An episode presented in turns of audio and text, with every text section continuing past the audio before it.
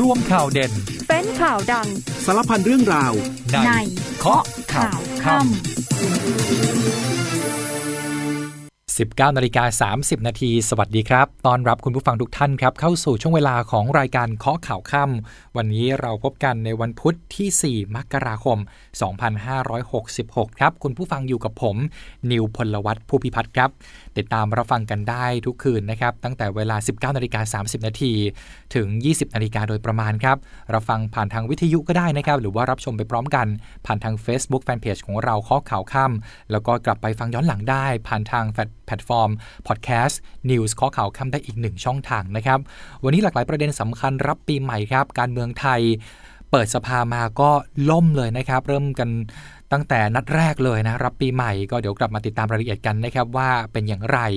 ส่วนคดีทุจริตในกรมอุทยานในวันนี้เนี่ยสำหรับคดีที่อธิบดีกรมอุทยานถูกกล่าวหาว่าทุจริตนั้น นายชัยวัฒน์ลิมลิขิตอักษรก็ได้เข้าให้ข้อมูลเพิ่มเติมกับตำรวจแล้ว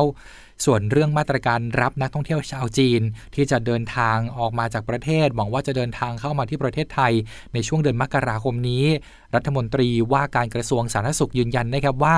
เราจะใช้มาตรฐานเดียวกันกับนักท่องเที่ยวทุกประเทศ แล้วก็มีอีกหลายประเด็นให้ได้ติดตามกัน ช่วงหน้ากลับมาลงรายละเอียดพร้อมกันในเคาะข่าวค่ำครับ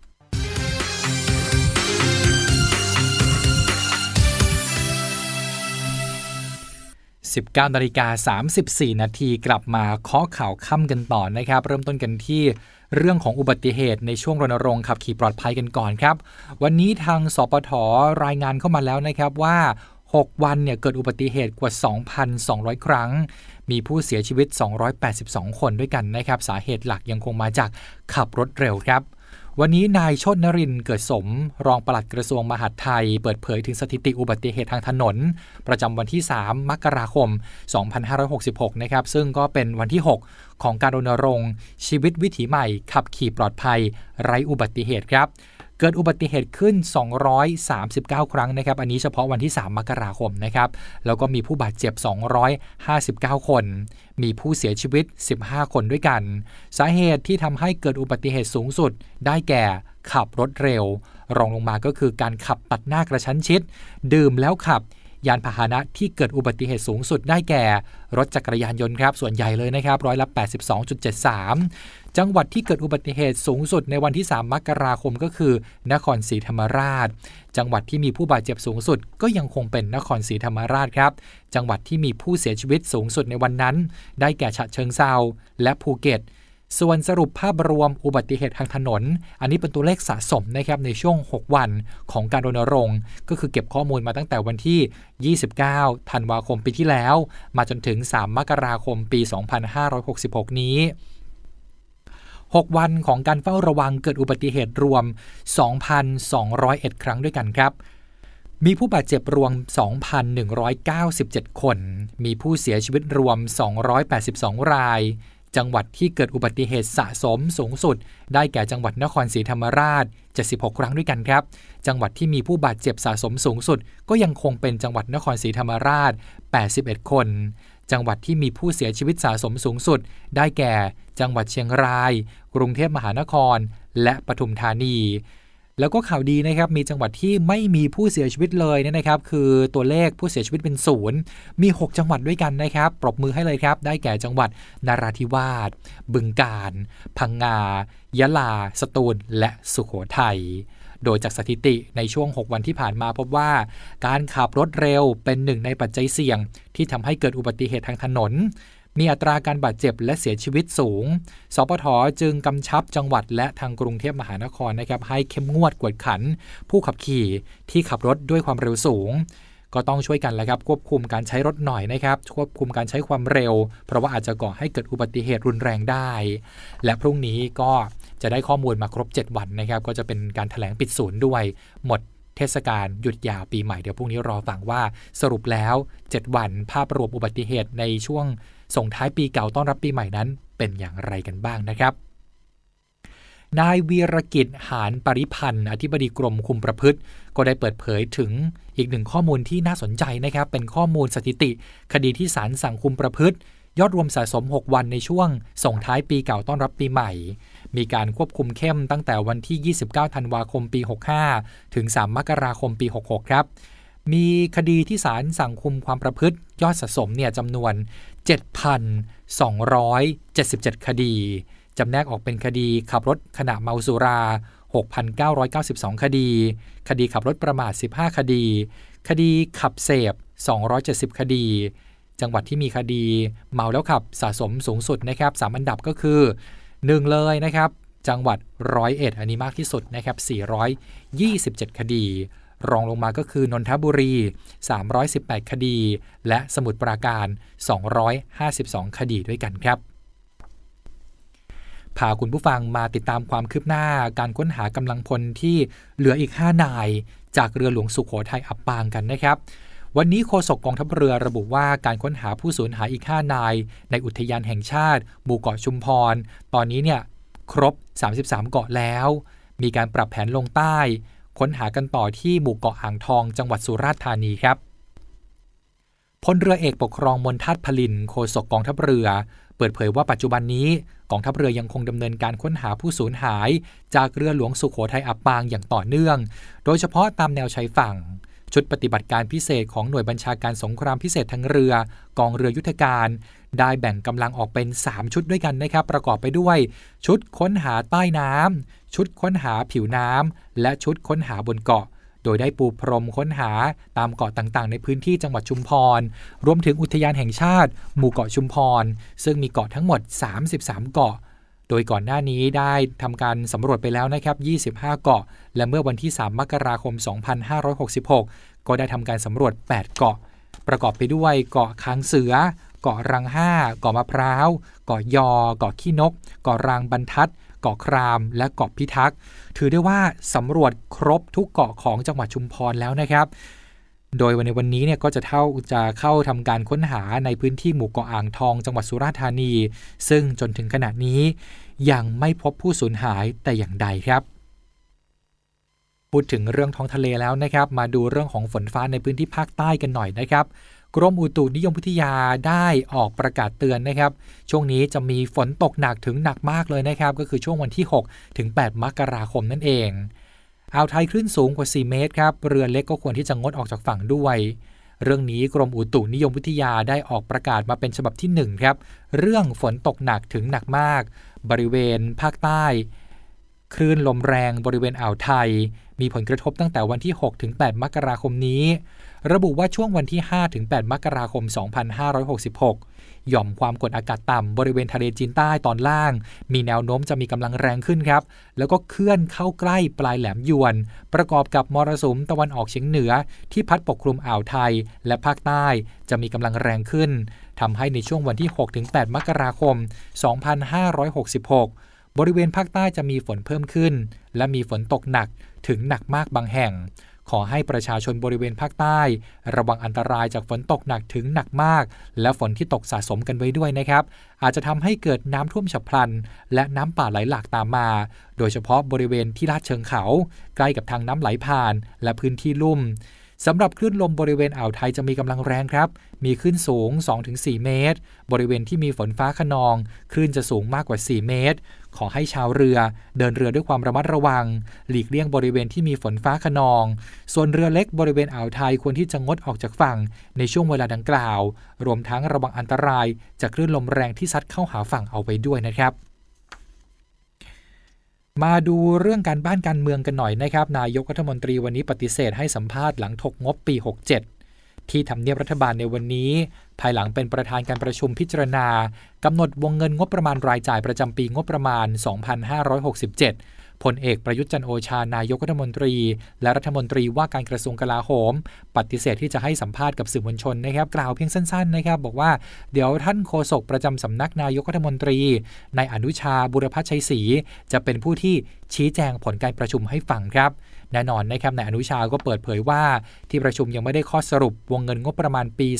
2567 เพราะว่ามีการปรับตัวเลขเพื่อนำเข้าที่ประชุมคณะรัฐมนตรีพิจารณา ปีนี้เป็นการจัดงบแบบขัดดุล และเพิ่มวงเงินจากงบปี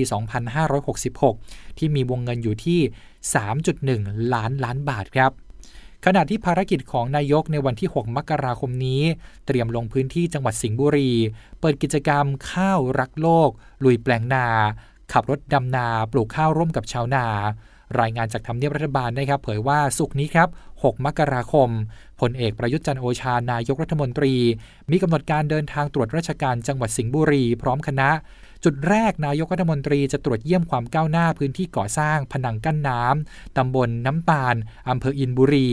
จากนั้นจะเดินทางไปเป็นประธานเปิดกิจกรรม ข้าวรักโลก ที่บริเวณพื้นที่นำร่อง หมู่ที่ 1ตำบลน้ำตาล เมื่อทนายกไปถึงแล้วก็จะลงพื้นที่แปลงนาครับ ท่านจะขับรถดำนาปลูกข้าวร่วมกับชาวนา ปล่อยปลาร่วมกับเกษตรกร ก่อนที่จะไปยังจุดพิธีเปิดกิจกรรมข้าวรักโลก เพื่อทำพิธีเปิด และกล่าวเปิดกิจกรรม ทั้งนี้ต้องจับตาการลงพื้นที่ของพลเอกประยุทธ์ในครั้งนี้นะครับ ถือได้ว่าเป็นครั้งที่ 2 หลังประกาศ เปิดตัวชัดเจนนะครับว่าจะเข้าสังกัดพักรวมไทยสร้างชาติครับ ส่วนการเมืองในสภาในวันนี้ต้องใช้คำว่าไม่สู้ดีสักเท่าไหร่นะครับ คุณผู้ฟังครับ เพราะว่าสภาล่มรับปีใหม่เลยนะครับ ระหว่างการลงมติมาตรา 11 ร่างพรบกัญชานั่นเองครับ ก็มีสมาชิกเสียบบัตรลงมติเพียงแค่ 204 คน ก็ถือว่าไม่ครบองค์ประชุมนะครับ ในการประชุมสภาผู้แทนราษฎรในวันนี้ มีวาระสำคัญก็คือการพิจารณา ร่างพระราชบัญญัติกัญชากัญชง วาระที่ 2 เริ่มพิจารณาเพื่อลงมติในมาตรา7ทับ4ในช่วงต้นเนี่ยก็ต้องใช้เวลารวมหรือว่ารอ องค์ประชุมกว่า 15 นาที ก่อนจะมีสสแสดงตนเกินองค์ประชุม 218 เสียงไปเพียงแค่ 6 เสียงเท่านั้น จากนั้นก็มีการลงมติเห็นชอบมาตราดังกล่าว จากนั้นในการประชุมสภาช่วงบ่ายที่มีนายสุภชัยโพสุ รองประธานสภาทำหน้าที่ประธานในที่ประชุม ซึ่งเข้าสู่การลงมติมาตรา 11 ที่กรรมธิการเสนอ ให้ตัดข้อความทิ้งทั้งมาตรา แล้วก็ยังเกิดปัญหารอครับ รอใครเลยครับ รอสมาชิกสสทั้งหลายนี่แหละครับที่ไม่มาร่วมประชุมนะครับ ก็รอกันต่อไป รอสมาชิกเพื่อให้ครบองค์ประชุม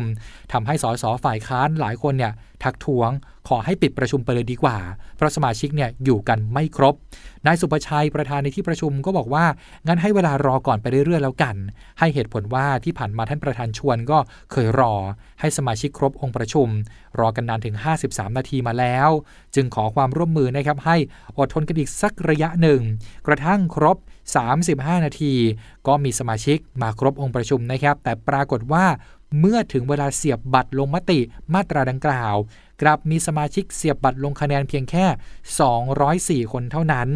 องค์ประชุมไม่น้อยกว่ากึ่งหนึ่ง218 คนทำให้ไม่ครบองค์ประชุมนะครับนายสุประชัยจึงต้องสั่งปิดประชุมในเวลา 15 นาฬิกา 5 นาที เรียกได้ว่าประชุมสภาเพียงแค่นัดแรกของปีใหม่นี้ปี 2566 สภาไทยก็ล่มรับปีใหม่แล้วเรียบร้อยนะครับ ก่อนที่จะไปฟังโฆษณากันนะครับ มีภารกิจทหารมาฝากคุณผู้ฟังด้วย ติดตามรับฟังพร้อมกันครับ หน่วยขึ้นตรงของกองทัพบกทั่วประเทศยังคงให้การช่วยเหลือดูแลประชาชนในทุกพื้นที่ต่อเนื่อง เริ่มกันที่กองพลทหารมาที่สองรักษาพระองค์ดำเนินกิจกรรมโครงการอาชาบำบัด ให้กับเด็กที่มีความต้องการพิเศษ ประเภทออทิสติกโรงเรียนพิบูลประชาสรรณสนามขี่ม้า กองพันทหารม้าที่ 29 รักษาพระองค์ ขณะที่กองพลที่หนึ่งรักษาพระองค์จัดกำลังพลจิตอาสาพระราชทาน เข้าเยี่ยมผู้ป่วยติดเตียงในพื้นที่เขตหลักสี่พร้อมมอบสิ่งของอุปโภคบริโภค ส่วนกองกำลังสุรศักดิ์มนตรีมอบผ้าห่มกันหนาวให้กับรัษฎร ในถิ่นธุรกันดารตามแนวชายแดน พื้นที่บ้านใหม่ทรายทองตำบลกุดบงอำเภอโพนพิสัยจังหวัดหนองคาย กรมทหารราบที่ 29 จัดวิทยากรจิตอาสาให้ความรู้เกี่ยวกับประวัติศาสตร์ชาติไทย และพระมหากรุณาธิคุณ ของพระมหากษัตริย์ ที่โรงเรียนบ้านทุ่งนานางรอก ตำบลลาดย่าอำเภอเมือง จังหวัดกาญจนบุรี ขณะที่กองทัพภาคที่ 4 จัดกำลังพลให้คำแนะนำเกษตรกรตำบลปากนครอำเภอเมือง จังหวัดนครศรีธรรมราช ถึงแนวทางการดำเนินการเกษตรตามศาสตร์พระราชา กองพลทหารราบที่ 11 ส่งกำลังพลช่วยเหลือประชาชนประสบอุบัติเหตุ บริเวณถนนสาย 331 อำเภอเมืองจังหวัดฉะเชิงเทรา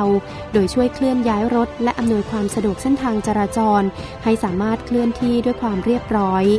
กองพันทหารราบที่ 1 กรมทหารราบที่ 8ทำการฝึก unit school ด้วยการใช้กล้องมองภาพในเวลากลางคืน หรือ night vision ให้กับกำลังพล เพิ่มพูนทักษะสร้างความชำนาญ และพร้อมปฏิบัติภารกิจได้อย่างเต็มประสิทธิภาพ ปิดท้ายกันที่กรมทหารราบที่ 23 ไม่ทอดทิ้งกำลังพล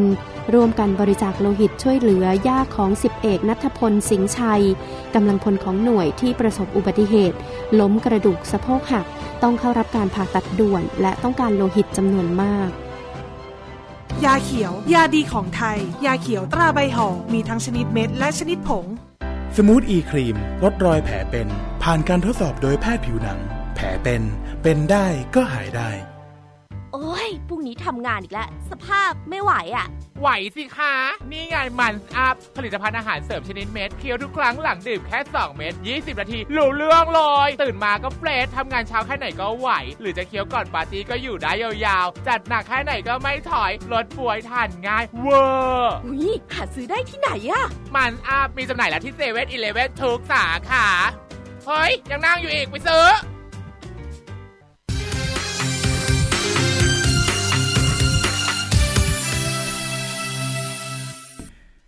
19นาฬิกา50 นาทีกลับมาเคาะข่าวค่ำกันต่อครับ คุณผู้ฟังยังอยู่กับผมนิวพลวัตผู้พิพัฒน์ครับ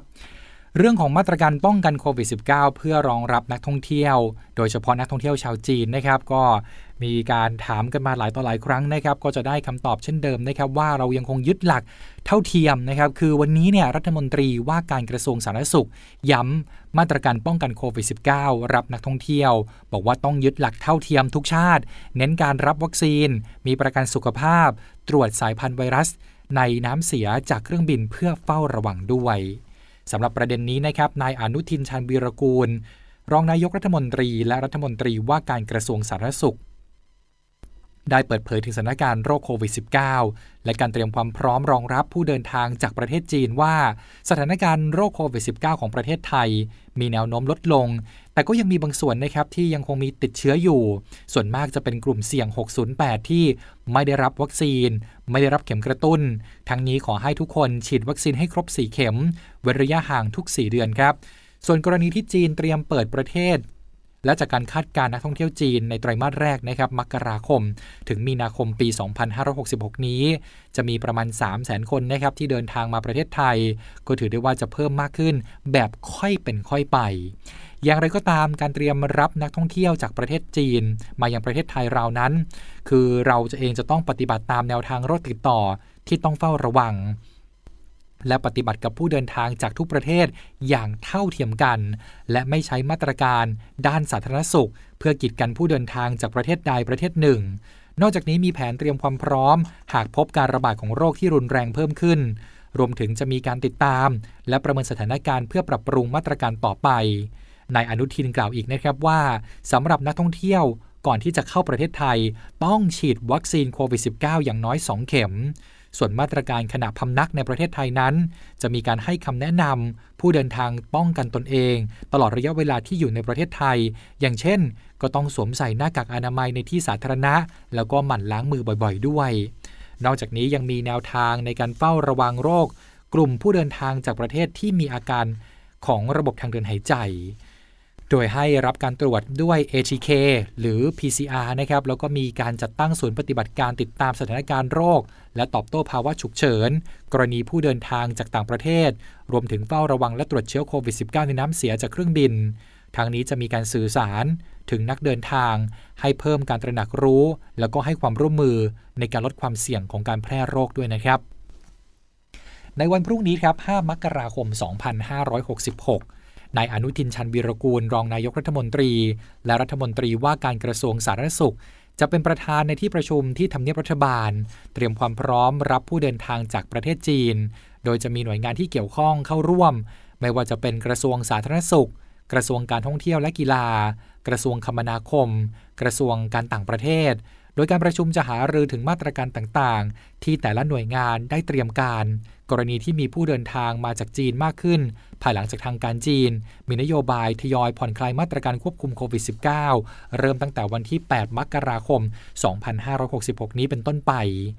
ในการประชุมนะครับนายอนุทินจะได้ชี้แจงถึงภาพรวมนโยบายของรัฐบาล และหารือเพื่อให้เกิดการบูรณาการการทำงานของแต่ละหน่วยงานอย่างรอบด้าน และรัดกุมที่สุดนะครับ พร้อมกับเฝ้าระวังโรคอย่างมีประสิทธิภาพด้วย คราวนี้มาดูคดีที่อยู่ในความสนใจของประชาชนกันหน่อยนะครับ คดีที่อธิบดีกรมอุทยานนั้นถูกกล่าวหาว่าทุจริตครับ วันนี้นายชัยวัฒน์ลิ้มลิขิตอักษรได้นำหลักฐานไปยื่นให้กับตำรวจ เมื่อช่วงเช้าที่ผ่านมานี้เลยนะครับนายชัยวัฒน์ลิมลิขิตอักษร ผู้อำนวยการสำนักบริหารพื้นที่อนุรักษ์ที่ 9 กรมอุทยานแห่งชาติสัตว์ป่าและพันธุ์พืช เข้าให้ปักคำกับเจ้าหน้าที่ตำรวจ กองบังคับการป้องกันปราบปรามการทุจริตและประพฤติมิชอบ หรือ บกปปป กรณีที่อธิบดีกรมอุทยาน เรียกรับสินบนจากเจ้าหน้าที่ในสังกัดนายชัยวัฒน์กล่าวว่าก่อนที่จะมาปปปเนี่ยก็ได้เดินทางไปให้ไปให้ปักคำ กับคณะกรรมการกระทรวงทรัพยากรธรรมชาติและสิ่งแวดล้อม พร้อมกับยื่นเอกสารเป็นที่เรียบร้อยแล้ว จากนั้นจึงเดินทางต่อมายังปปป เพื่อให้ปากคำกับเจ้าหน้าที่ในคดี ที่อธิบดีกรมอุทยานเรียกรับเงิน นายชัยวัฒน์บอกด้วยว่าคดีนี้ ปปป กับปปช ได้เข้าไปตรวจค้น และมีการถ่ายคลิปหลักฐานเอาไว้ทั้งหมดแล้ว น่าจะมีกล้องประมาณ 4 ตัว และกล้องทุกตัวได้ถ่ายหลักฐานไว้อย่างละเอียด อีกทั้งทางปปป ได้ปล่อยคลิปออกมาให้ประชาชนได้รับรู้ จึงทำให้มั่นใจว่าเจ้าหน้าที่จะทำงานอย่างสุจริต เพราะหากคิดจะบิดบัง หรือว่าช่วยเหลือ คงไม่มีการปล่อยคลิปหลุดออกมาอย่างแน่นอนสำหรับหลักฐานที่นำมายื่นเพิ่มในวันนี้ เป็นในส่วนของคำร้องเรียนมาขยายผลเพิ่ม ส่วนซองเงินจากหน่วยงานต่างๆ ที่ตรวจพบนั้น หากรู้จักหรือว่าทราบก็จะช่วยในการขยายผลเช่นเดียวกัน ทั้งนี้นายชัยวัฒน์เผยว่า มีน้องๆ ในทีมที่รู้จัก ต้องทนจ่ายเงินวิ่งเต้นตำแหน่ง โทรมาให้กำลังใจเป็นจำนวนมาก ที่ช่วยพวกเขาแล้วก็จะตอบแทนด้วยการช่วยดูแลผืนป่า ส่วนคนไม่พอใจก็มีเหมือนกัน คนที่เสียผลประโยชน์ แต่คนดีไม่ต้องกลัว ผมก็ไม่กลัวคนชั่ว ก่อนที่จะเดินเข้าห้องสอบปากคำไปนะครับ นี่ก็เป็นสิ่งที่นายชัยวัฒน์ให้สัมภาษณ์กับสื่อมวลชนในวันนี้ ส่วนพรุ่งนี้ครับยังคงต้องติดตามกันต่อนะครับในเรื่องของการสอบพยานในคดีนั่นเองครับ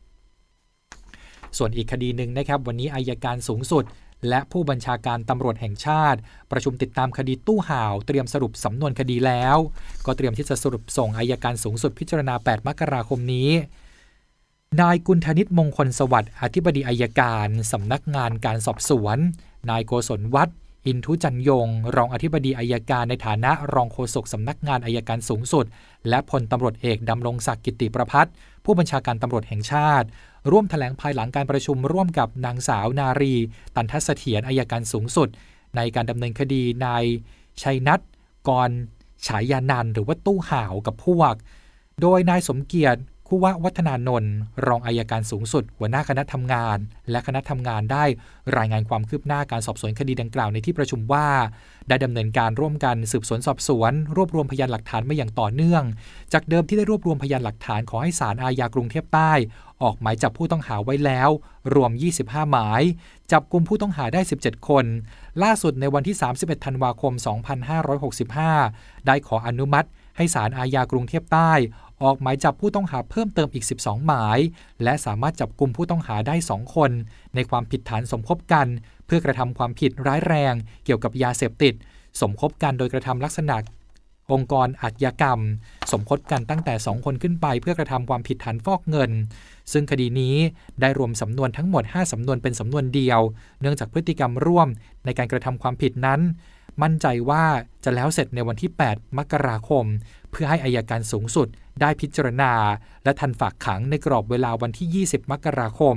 ขณะนี้ได้มีการสอบปากคำพยานไปแล้วกว่า 400 ปาก ยืนยันนะครับว่าสำนวนการสอบสวนของพนักงานสอบสวนมีความสมบูรณ์ โดยมุ่งเน้นการแสวงหาการกระทำความผิดของกลุ่มผู้ต้องหาเป็นหลัก และไม่ถือว่าเป็นช่องโหว่ในกรณีที่มีการแจ้งข้อหาล่าช้ากับกลุ่มผู้ต้องหา